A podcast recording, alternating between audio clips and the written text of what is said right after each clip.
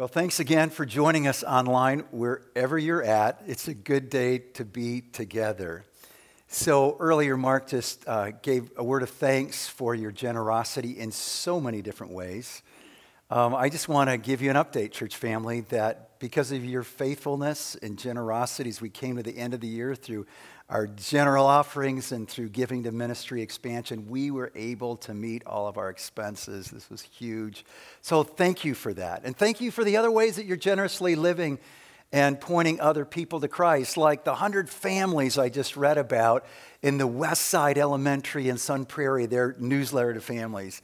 We were able to help. You guys, you were able to help a 100 families in a really tough time getting them food week in and week out. Thanks to those of you who have been gardening in our food pantry garden. You guys, 5,325 pounds to date. All of it going to our food pantries, a lot of it going through Fill the Van as well.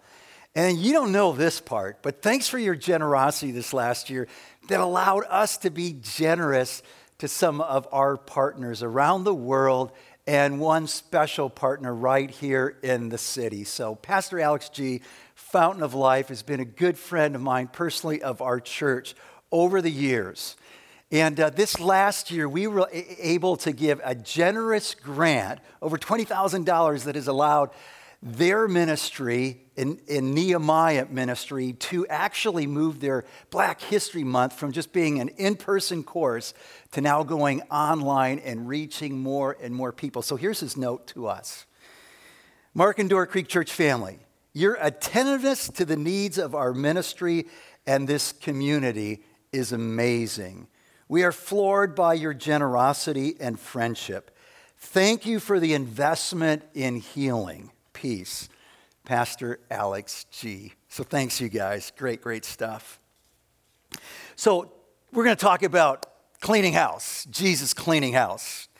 And as I was thinking about the text and what Jesus did in turning over the tables, it reminded me of a guy named Nick who used to show up unannounced, uninvited to the churches where I used to work in Wheaton, Illinois. I'll never forget the day after he'd done this a couple of times to our church and other churches where we're in Edman Chapel, this big chapel, part of Wheaton College, where we were worshiping on a Sunday morning. A couple thousand people there. I'm standing on the stage. It's the opening hymn, and we're singing the hymn. And Pastor Hughes is right next to me, and we're singing. And I look at the back and I go, There's Nick. You couldn't miss Nick. I mean, he was like a football middle linebacker. And there he was in the back, and he's starting to come forward. And I'm going to Kent, he's coming. He's coming. Do you see him? Nick's coming. What do you want me to do? And Kent's just singing away, and he's, he's acting like I'm not even talking to him, like Nick's not. And Nick's walking down to the front of the church at the beginning of the service. And I'm going, oh my goodness, what is he going to do? Now, unlike this platform that has a couple of steps coming up, that did not have any steps. And so imagine that this big burly guy is just thumping up during the opening hymn, and he gets to right about here when he leapfrogs on the stage and he lands here. And I wasn't thinking, I wasn't planning, but all I know is I was right there when Nick landed on the stage. And I put my arm around Nick while people were singing, and I walked him off the stage. And I remember saying, "Hey Nick, how you doing?" And when I got him off the stage and we went out the door to the parking lot, I said to Nick, "Nick, what are you thinking? Man, what are you doing? What are you doing, Nick?" Now you might imagine Nick didn't have all his faculties because when he'd come into the church, he'd say things like, "I am the Alpha and the Omega, the beginning and the end." These are words referring to Jesus Christ. He literally thought he was Jesus Christ. Well, that question what are you doing? It's the same kind of question that the religious leaders asked the real Alpha and Omega, Jesus Christ, when he showed up at church one Passover Saturday. Grab your Bibles. We're in John chapter 2. John chapter 2, verses 13 through 25. Cleaning house. Here we're going to learn that Jesus isn't safe. The Jesus of the Bible, the Jesus that John followed, the Jesus that he wants us to believe in so that in believing in him we might have life, he wasn't safe.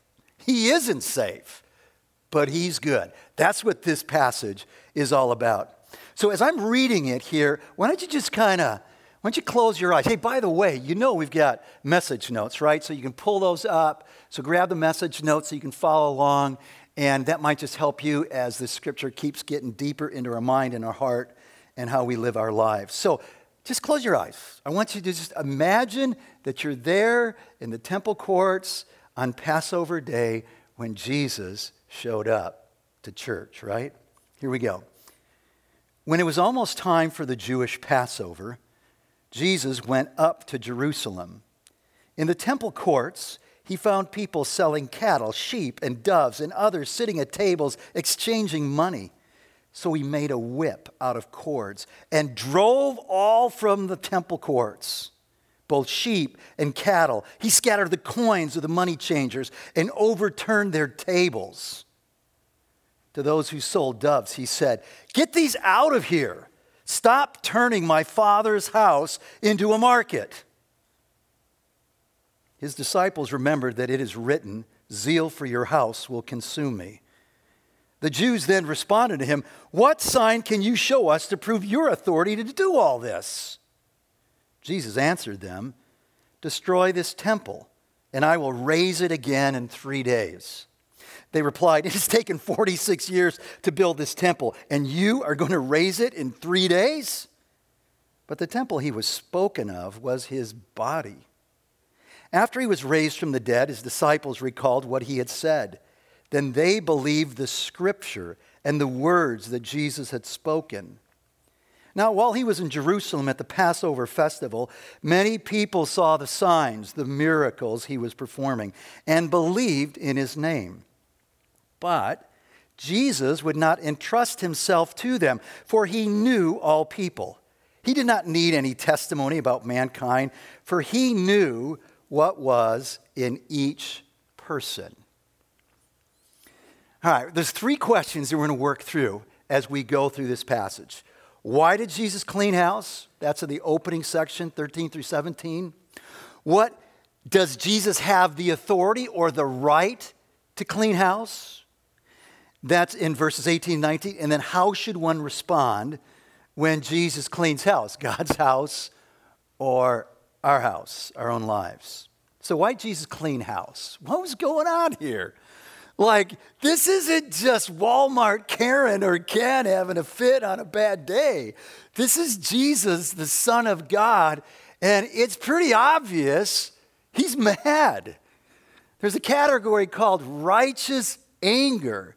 In his pure holiness, he's rightly angry about something. What is it? What's going on here?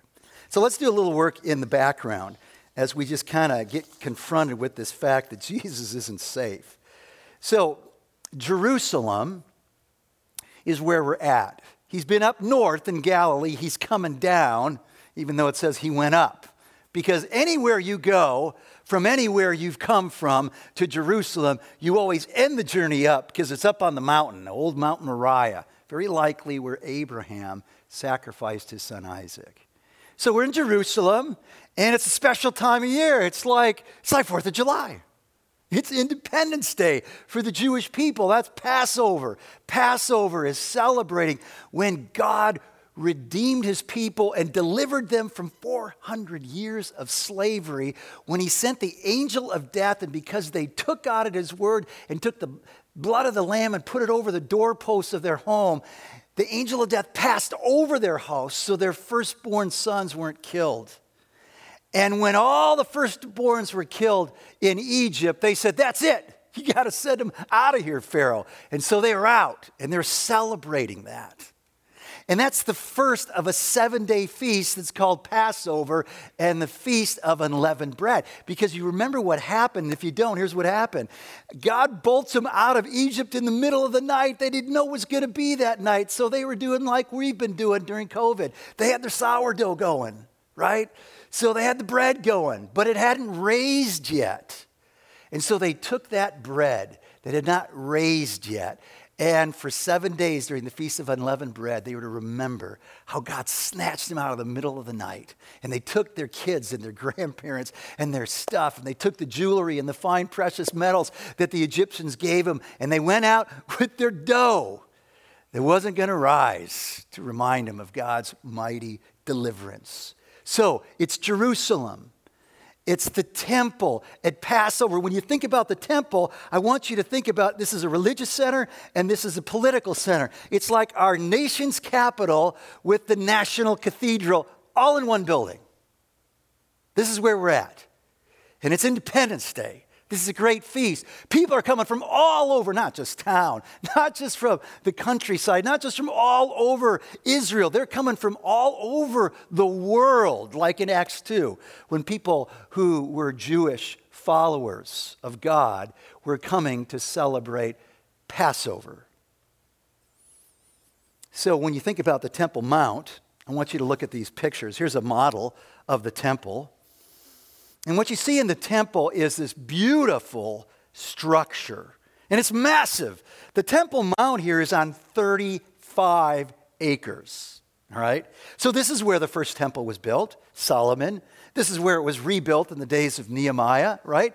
And this is the very place that that had been rebuilt by Herod for his own glory and to make peace with the Jewish people. And when you think about the temple and how it's laid out, think about these concentric circles. So look at this next picture.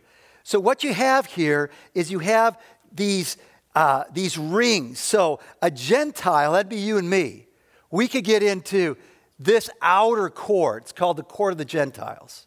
But you can't go beyond that, risking your life. Then, if you're a Jewish woman, you could get into the court of the women right here in green.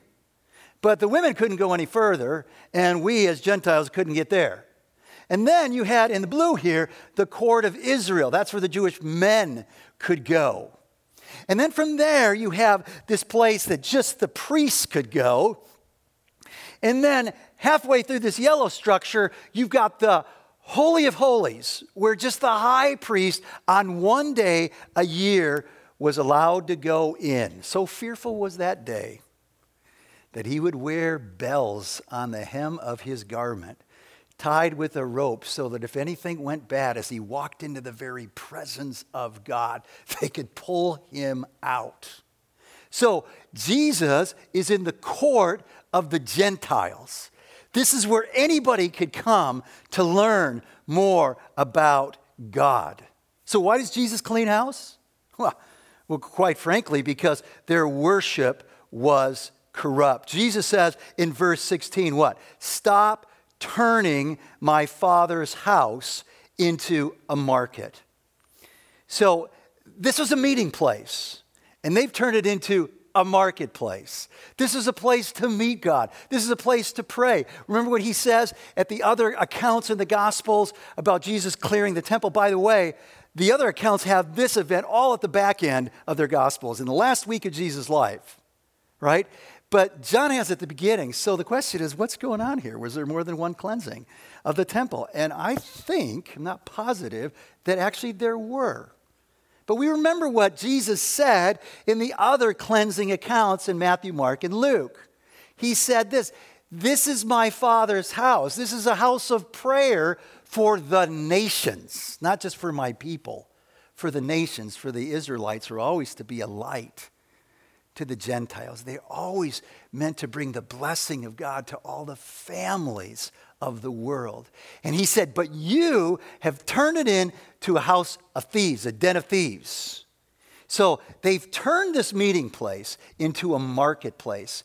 And their worship of God and all the trappings and all the selling of things. And so, why are, they, why are the, all these animals there? Because people were coming from far away. So you didn't have to bring your perfect animal, spot, spotless lamb, or if you were poor, your doves. You could just buy them at the temple there.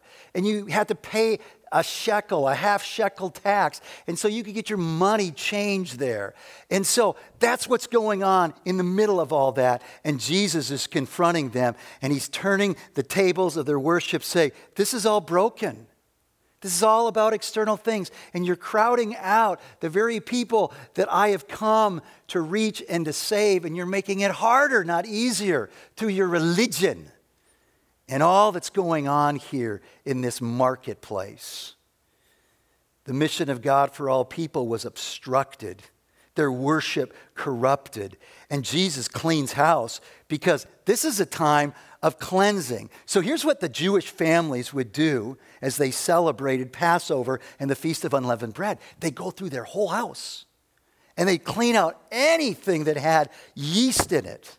Any yeast anywhere, they got rid of it, they threw it out. And yeast is throughout the scriptures, old and new, this image, this symbol representing sin. So, this is a time of cleansing. This is a time of purification, not just celebration that God had, had delivered them, but God delivered his people into a relationship. And so, this is a time of consecration and purification. And Jesus is coming to clean house God's house, his Father's house, and their own hearts as well. So God's house is in a mess. His mission to bring blessing to all the families is being obstructed. His people are lost. The worship of God is replaced by all this religious activity that ultimately is rooted in pride, in power, and for these religious leaders, there's a fair amount of greed going on as well. So I ran across this quote this week. I love listening to Tony Evans.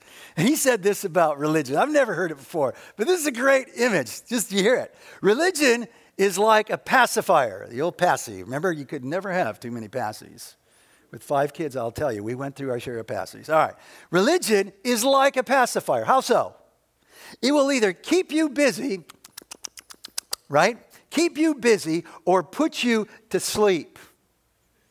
And the busyness of religion is doing, doing, doing, doing for God because the whole construct is flipped upside down. I've got to do these good things so that God accepts me and his favor rests upon me. As, opposed to resting and trusting in His grace and His mercy, and out of that, worshiping Him. And so the busyness of sucking on religion is just like a baby sucking on a pacifier looking for milk. It ain't gonna happen, is it? Not gonna happen. So it leaves you empty, wanting more. Or, like the pacifier so often would do, and we love the pacifier for that, it just puts the person to sleep. And that's God's people. They, they were empty and they were asleep. And so, John right away is reminding us that the one that is called in verse 29 of chapter 1, behold, the Lamb of God, this Jesus, who we might think is gentle, meek, and mild, he says, Well, that's part of it. And the other side of it, he's the lion of the tribe of Judah. Jesus isn't safe, but he is good. And I wonder if, if John depicting this whole scene here and helping us understand the heart of Christ here and his righteous indignation and anger over what was going on in his father's house and how it was blocking the very mission of God to reach all people. I wonder if that, if that squares with, with our view of God. Is your Jesus a wimp? Is your Jesus really safe? When our kids were young, I loved reading them the Chronicles of Narnia, all seven volumes by C.S. Lewis. If you need a great pandemic read for kids, this is it, man. Chronicles of Narnia. Forget the movies, go to the books, they're awesome. And in the opening book, The Lion, the Witch, and the Wardrobe, there's this great scene where the kids, Peter, Lucy, and Edmund, are talking to Mr. Beaver, who's telling them about Aslan, who's this Christ figure. He's this, he's this lion. So here, here's how it goes Aslan is a lion, the lion, the great lion. Oh, said Susan, I thought he was a man. Is he quite safe? I shall feel rather nervous about meeting a lion. Safe? said Mr. Beaver. Who said anything about safe? Course he isn't safe. But he's good. He's the king, I tell you. Not safe, but good. He's good. John is making it clear. He is good. Everyone's in shock what they've just seen. The merchants, the animals, the disciples, the crowds. Everybody's going, What's going on here? I mean, just kind of imagine it. Like somebody walks in right now. And they like run over to the drum set and they start throwing stuff all around. They come and knock me over and push the table over, whip over this monitor, and we're all going, What's going on? They were in shock. They were in shock. Things are tense. The religious leaders are ready to pounce. And so they go into power up mode. They're flexing their religious authoritative muscles and they demand a sign a miracle, a miracle to prove that Jesus has authority to say and do what he's just said. That this is my father's house and you could rebuild it in three days? I don't think so.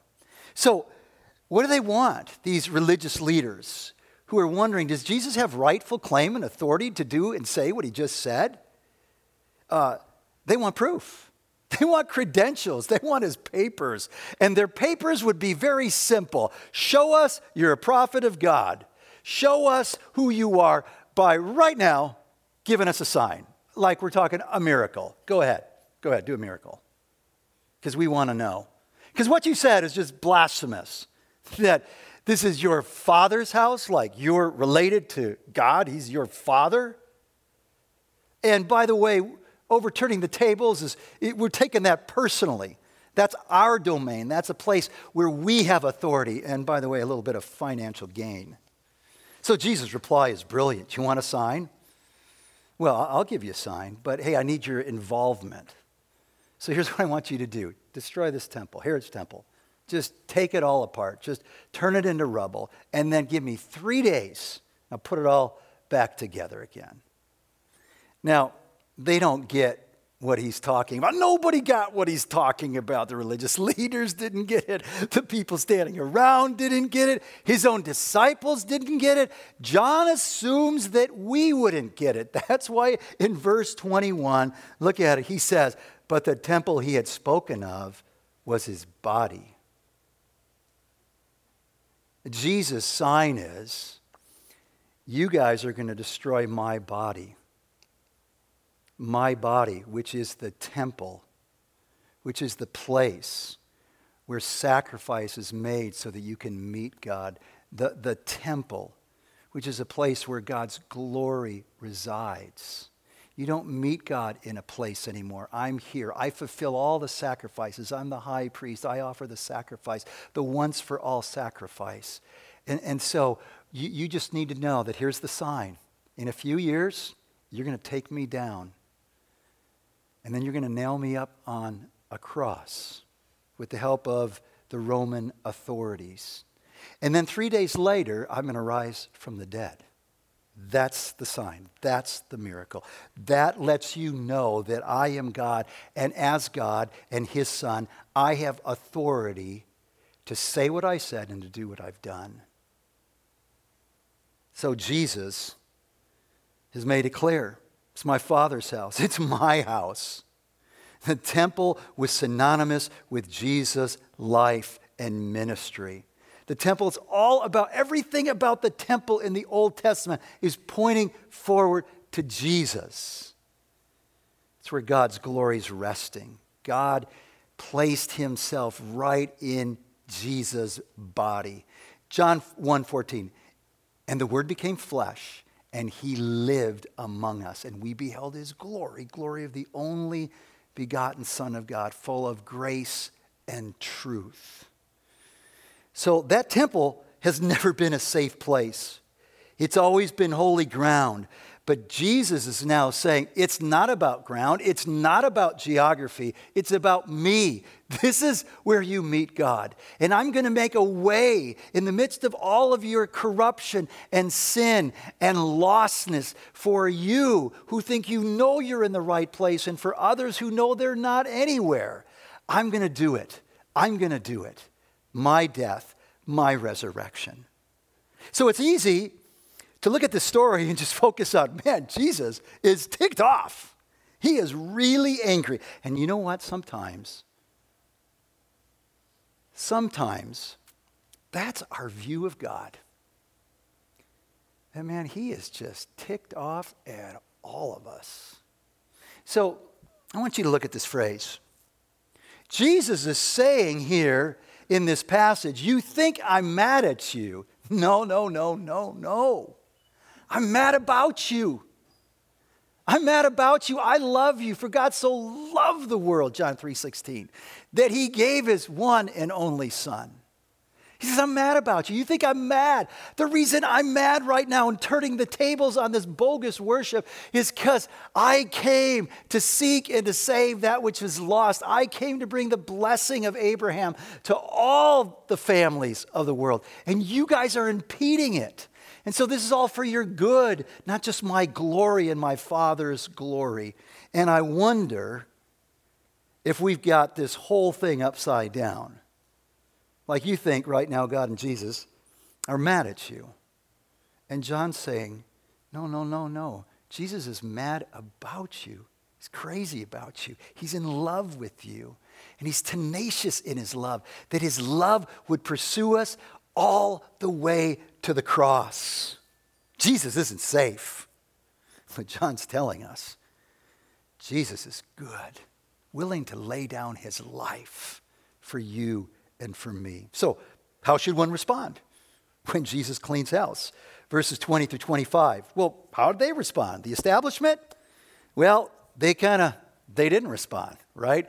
They're more protecting their own honor than concerned with God's honor. Their traditions are more important than the purity of worship that God is calling them to. Their position, their power, and their money, far more important than recognizing who Jesus is and turning around and following him. Their response is seen in what they didn't do. Jesus gives a word of warning. He gives a word of rebuke, a word of correction. He's calling him to turn back to God like all the other prophets. And they refuse. I like what Warren Wiersbe says. Dr. Wiersbe was a great prof. He always had these great sayings, and he writes this Conviction leads either to conversion or opposition. When you're convicted by God through His Holy Spirit, it's going to take you one of two ways. You're going to turn around. You're going to convert and you're going to converge your life into God's. You're going to trust, you're going to submit your life to His, or you're going to oppose it. You are not going to let him have authority over your life. They were entrenched in a spirit of opposition. Paul will describe this as a form of godliness. A form. It looks like the real thing, kind of. It's not. It's broken. It's empty. Jesus called it whitewashed religion. Looks good on the outside, but like a tomb it's all death on the inside. So, this kind of emptiness eh, that was dripping with hypocrisy is what Frederick Douglass called the biggest gap as he approached this whole issue of slavery in his day. You know about Frederick Douglass, perhaps the greatest abolitionist of our nation's history, former slave, championed the civil rights causes for African Americans, right? He was a devout follower of Jesus. He comes to faith in his teen years when he hears his master's wife reading Job and overhearing that this Job man who's going through all this suffering, he could relate to that, was a man who could bless God and trust God. Blessed be the name of the Lord. And so he was intrigued. He taught himself how to read. He starts reading Job. He reads the scriptures. He places his faith in Jesus Christ as his Redeemer, friend, and Savior. And so he had a phrase. He had a phrase that went like this Between the Christianity of this land and the Christianity of Christ, I recognize the widest possible difference, bigger than the two sides of the Grand Canyon, bigger than the two shores of the Atlantic, the widest gap. This Christianity in our land and the Christianity of Jesus Christ. In his article, The Radical Faith of Frederick Douglass, published in Christianity Today back in January, February's edition 2018, D.H. Dilbeck writes For Douglass, the problem was not Jesus nor Christianity, it was the hypocrisy of Christians. He condemned what he called the corrupt slaveholding, women whipping, cradle plundering, partial and hypocritical Christianity everywhere present in America. He derided the slaveholders who covers his infernal business with the garb of Christianity. They'd utterly abandoned the true Christianity of Christ, inviting the wrath of a just and holy God. John chapter 2, Jesus cleaning house raises a question. What does Jesus think about our worship? Are we open to Him turning some tables on our worship? Is there part of our life? So when I say worship, remember here, our first values worshiping God in all of life. This isn't like just what we're doing right now, what we do when we get back to our campuses in a room on a Saturday night or a Sunday. No, this is all of life. As we're following Jesus in our life of worship, is there anything we're doing that's making it more difficult for people to meet Jesus? in our actions, in our attitudes, in our words, in our legalistic pursuit of doing good to receive God's favor, in our conversations about politics, injustice, a mask. Are we making it harder? or easier for people to meet Jesus? Boy, that's going to be a great question in your life group this week, guys. Can't wait for you to mull that over, for us to just let that go deep. And then there's the people who undoubtedly were shocked at the temple, but were enamored later that week when Jesus is doing miracles and they see the miracles, John says, and they believed. They believed in him. In his name, it says. And yet, Jesus, knowing the condition of their heart and the nature of their faith, does not reciprocate. He doesn't call them sons and daughters. He does not entrust himself to them because their faith was misplaced. Oh, they were all about following this Jesus miracle worker. That's like having a personal ATM, a little genie in a bottle. Like that should come in handy. I like that kind of Savior. not so interested in the Son of God who is rightful authority over all things God's house, my house, my life. Uh, not so much. And so, where the religious leaders refused to reflect on their worship, the crowds their faith.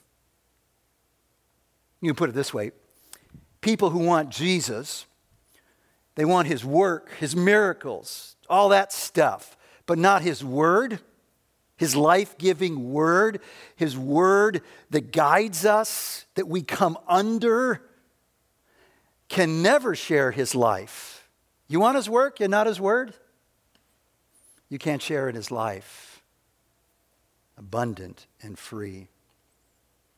So here's the wild thing the text is clear. For he knew what was in each person. that means right now, he knows everything about me, my motivations, everything, my actions, all of us, all of you guys. He knows us. He knows the junk in our life. Yet He loves us. He loves us. What a gracious thing that God didn't send Jesus first to come to judge and clean house, like take us out and start over like he did in Noah's day, but he came as a Savior seeking and saving those who are lost. What does Jesus think about your faith? Is it misplaced? Is it in Jesus Christ, the Son of God, your Lord and Savior over every area of your life? And then there's the disciples. They knew Jesus wasn't safe, but with all they had, they believed that he was good. And they lived their life telling others of that fact, even if it meant they would die.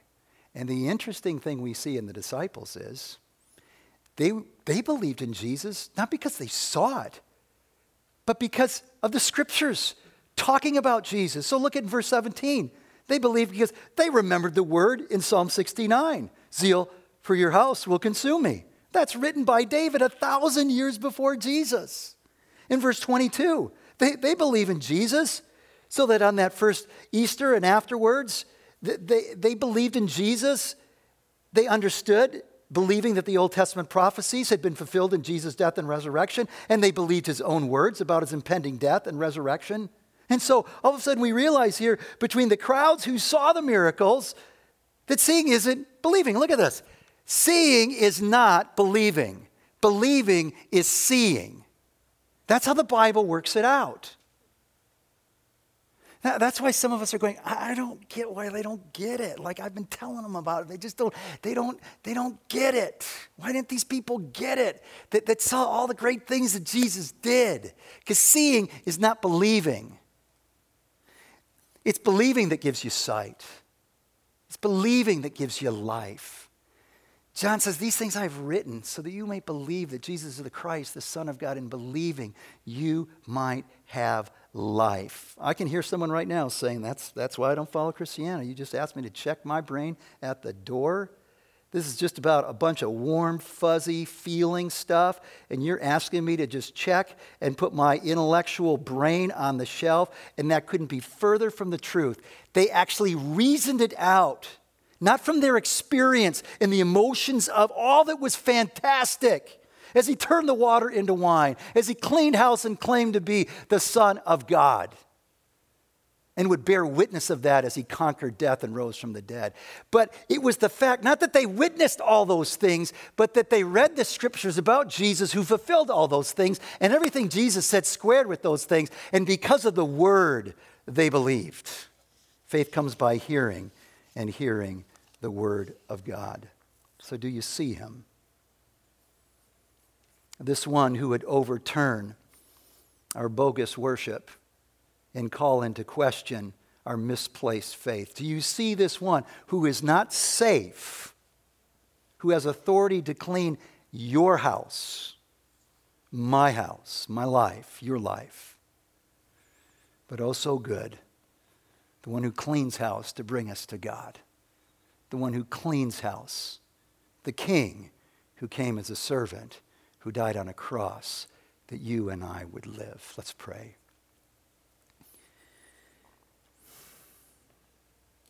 So, Father God, open our eyes, the eyes of our heart, that we might see your great love for us in Christ. The Lamb of God who takes away the sin of the world, to be sure. But the Lion of the tribe of Judah that turns over tables of false religion the tables of our false foundations that give us hope and peace and happiness that, that are empty and insufficient for all that life would bring us. Open our eyes, grant us faith, give us hearts that don't hold on to tradition, to our position, to our pride. Lord, humble us by your word, we pray, and spirit to see you and align our hearts and our lives for you. That all that we do this week, together, individually, makes it easier for people to meet with you. We pray for your honor and the good of the world that you've called us to save. In Christ's name we pray. Amen.